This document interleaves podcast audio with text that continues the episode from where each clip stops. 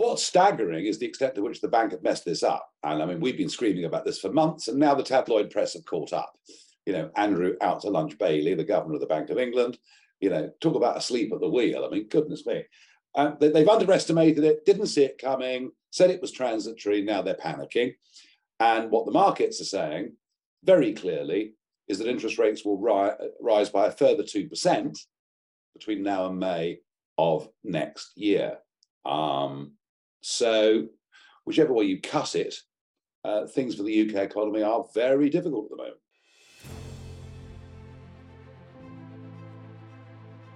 Hello, and welcome to this week's Fortune and Freedom Week in Review. My name's Rob Marstrand. I'm filling in for Nick Hubble this week, who's moving house, so we wish him luck with that. I'm joined as ever by Nigel Farage. Nigel, hello, how are you? Yeah, fine, thank you. And obviously looking at economic affairs with great interest. Uh, starting with the inflation figures yesterday, worse than forecast, and now the highest inflation rate in the G7. Not pretty. Yeah, quite dramatic. I mean, just to remind people of those figures, the CPI, consumer price inflation, over 10%, the old retail prices index, over 12%. This is staggering, isn't it? Well, what's staggering is the extent to which the bank have messed this up. And I mean, we've been screaming about this for months, and now the tabloid press have caught up. You know, Andrew out to lunch Bailey, the governor of the Bank of England, you know, talk about asleep at the wheel. I mean, goodness me. Um, they, have underestimated it, didn't see it coming, said it was transitory. Now they're panicking. And what the markets are saying very clearly is that interest rates will ri- rise by a further 2% between now and May of next year. Um, so, whichever way you cut it, uh, things for the UK economy are very difficult at the moment. Yeah, well, of course, if rates do go up another 2%, that's going to have a big implication for anybody that has a mortgage that's on a variable rate or about to come off a fixed rate. Um, so that could create a big problem for, for people that are very leveraged in that way. Um, an interesting uh, point also is that uh, deposit rates at the banks haven't been going up as fast as lending rates have. Now, there is a good reason for that, uh, I believe, which is that all the money printing has created a glut of savings essentially in the banking system. So they're not competing for savings. Um, so we're stuck in the situation where lending is getting more expensive, but you're not getting paid to keep money. So it makes it more important than ever, I think, to find ways to to invest in other other places to put your money. Well, yeah, I mean, you know, money stuck in cash is devaluing at ten percent per annum, isn't it? I mean, it's just as simple as that. Um, so, I mean, we we we obviously have talked hugely um, as an organisation about inflation starting in January last year. I'd remind people, um, and we do, in fact, at the moment, have a much more extended conversation on inflation, what we can do about it, um, which is out there available. It was launched last week, and that's a product that says to people, look, you know, here are ways that we suggest where you can at least uh, try not to lose money in these situations and hopefully make. And, and, and there's a lot of history that even with inflationary periods, investors can still make money. Yes, well, we'll we'll put a link to that video that Nigel has made about uh, inflation and how to deal with it below this video, um, so those interested can have a look at that. So thanks for reminding us about that, Nigel.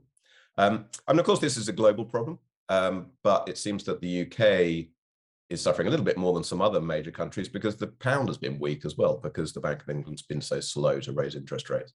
Yeah, we're a nation that imports a lot.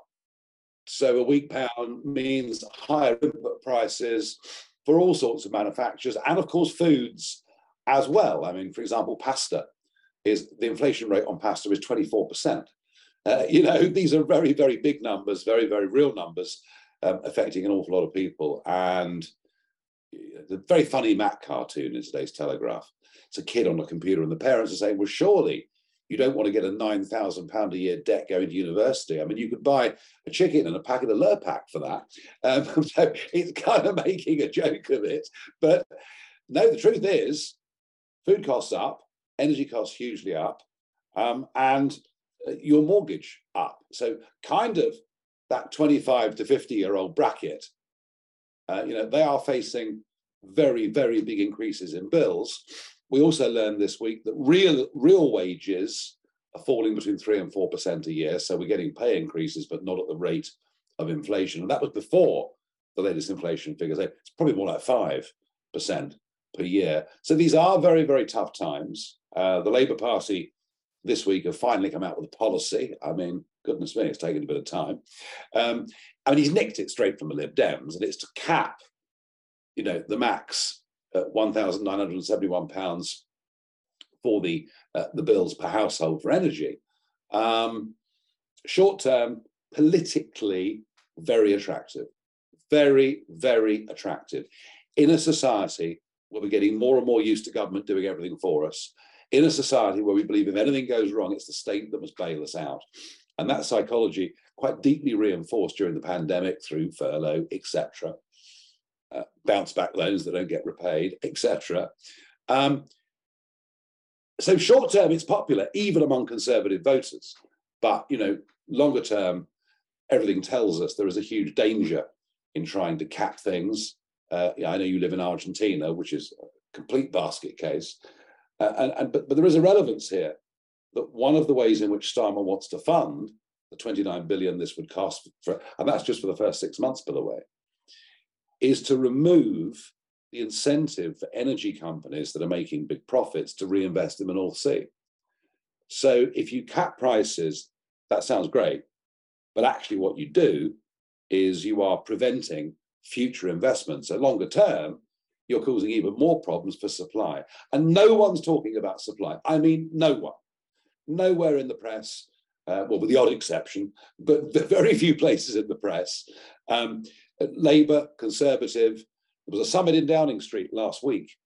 Boris Johnson, the business secretary, the chancellor, the boss of E.ON, the boss of Ofgem, a sort of 15 point resume of the meeting, only one of the 15 points about supply, saying we encourage long term investment in the North Sea. Uh, so there are two problems. You know, one is clearly bills and affordability. But the second is the lights could go out next February. I mean, this is real. Now, at last, they're going to reopen the Rough storage depot up on the East Coast and, and, and give us a bit more capacity. But even with that open, you know, in terms of gas, at the moment we've got two days gas reserves, two days.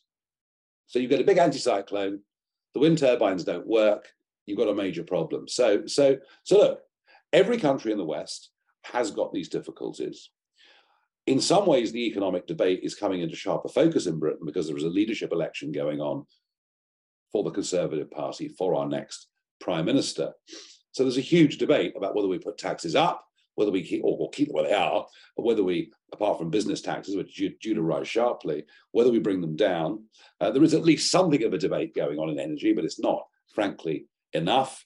Starmer has triggered this do we have price caps? So economics actually now are being debated. And Liz Truss, well, wash your mouth out with soap and water. She has dared to suggest that British workers have been too lazy. And that's one of the reasons our productivity is down. And that's the biggest problem in the UK, in the UK economy over 20 years. We've relied on vast amounts of imported unskilled labor flooding into Britain from Europe and indeed from all over the world and our productivity has gone down with that. So, uh, as I say, economics very much at the center of who the next prime minister is going to be. It looks like Truss is going to win. She is saying she is saying some very radical things that she would make big economic changes if she becomes prime minister. Uh, we'll see.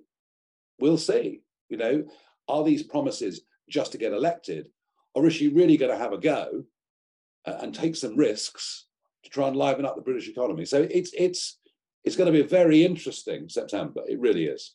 Well, I have to say, from this part of the world, it's tragicomic watching all the Western politicians flailing around and coming up with the same daft stuff they've been doing here for decades. And I can promise you, price controls and windfall taxes result in shortages. Um, yeah, I, I, would like to see personally, I don't know what you think, I'd like to see a bit of leadership with the West getting together and working out how they can sort out the supply issue because uh, I can't see Russia turning the taps back on again anytime soon. So I don't know what you think about that. Well, no, I mean, I, I think the West getting together to do it's an even worse idea. Uh, the thought that we the, the, thought that we re-enter a sort of European partnership for energy, forget it. We've seen what they've done. They've made themselves wholly reliant on Russia. Um, no, I think what we're learning from Ukraine, from knock-on effects, from global shortages that we've got after a closure with the pandemic, is that you have to do these things at a national level. And that it isn't, and, and in this case, it isn't just about economics, it's about security. There is a thing called national security. It is a responsibility of national government to keep the blooming lights on.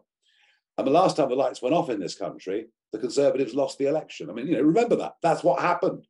That is what happened. Now, different reasons. That was a battle with the miners' union, but it did cost the government. It, it did cost them the election.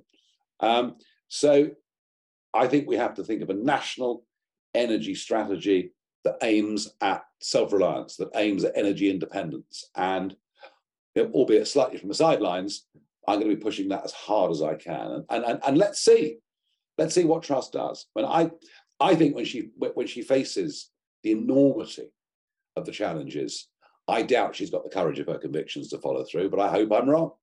Yeah, look, I totally agree with you on the need for more supply because of the security issue. And I think that applies, by the way, to food too. And going back to your point about pasta prices, and um, the Italians must be practically in revolution by now, I think. But um, but yeah, we do need more energy production.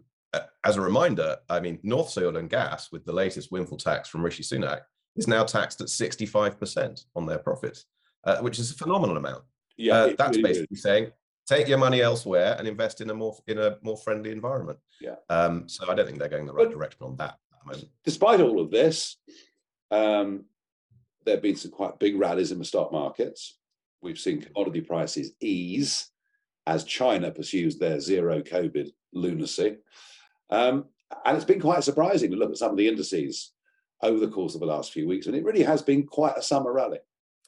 It absolutely has. Um, I'm doubtful how long it can last. Personally, I, I suspect you are too. Um, on the oil front, it's interesting. A, there seems to be a range of views. Uh, some people, some investment banks coming out saying they think the oil price is going to go down. Others are coming out saying they think it's going to go up. I, I read one piece by a big investment bank suggesting $150 a barrel, which is 50% more than the current level, by the end of this year. Uh, and the reason for that large part was as Europe desperately scrambles to get off gas, to produce electricity, they're actually switching back into oil to produce electricity. And there could be as much as 2 million barrels a day of extra demand, which is about 2% of global annual uh, daily consumption. So it could get worse. Look, you know, the markets are expecting inflation to come back down. You know, the Bank of England's projection, it goes up and it comes straight back down. That's what everyone's saying. Um, and the slowing of China, whilst not good for the world economy, uh, is, they think, a sign that the inflation forecasts are right. I still think the nasty shocks um, are more likely, if they come, to outweigh the good news. And so I too, very skeptical of this stock market rally. I, you know, I wouldn't be piling in uh, to companies with high PE ratios or back into tech at this moment. Uh, I just think, you know, in the battle to look for value, the companies that pay good dividends uh, and actually make stuff that they sell. Um, I think uh, I think we can afford. I think this is a moment we can afford to be patient. Yeah, I agree with you, Nigel. Well, thank you very much for your thoughts this week. Remember, everyone, uh, to take a look at the video below. We'll put a link uh, so you can have a look at that. And Nick should be back with you next time. Thank you very much. Cheers.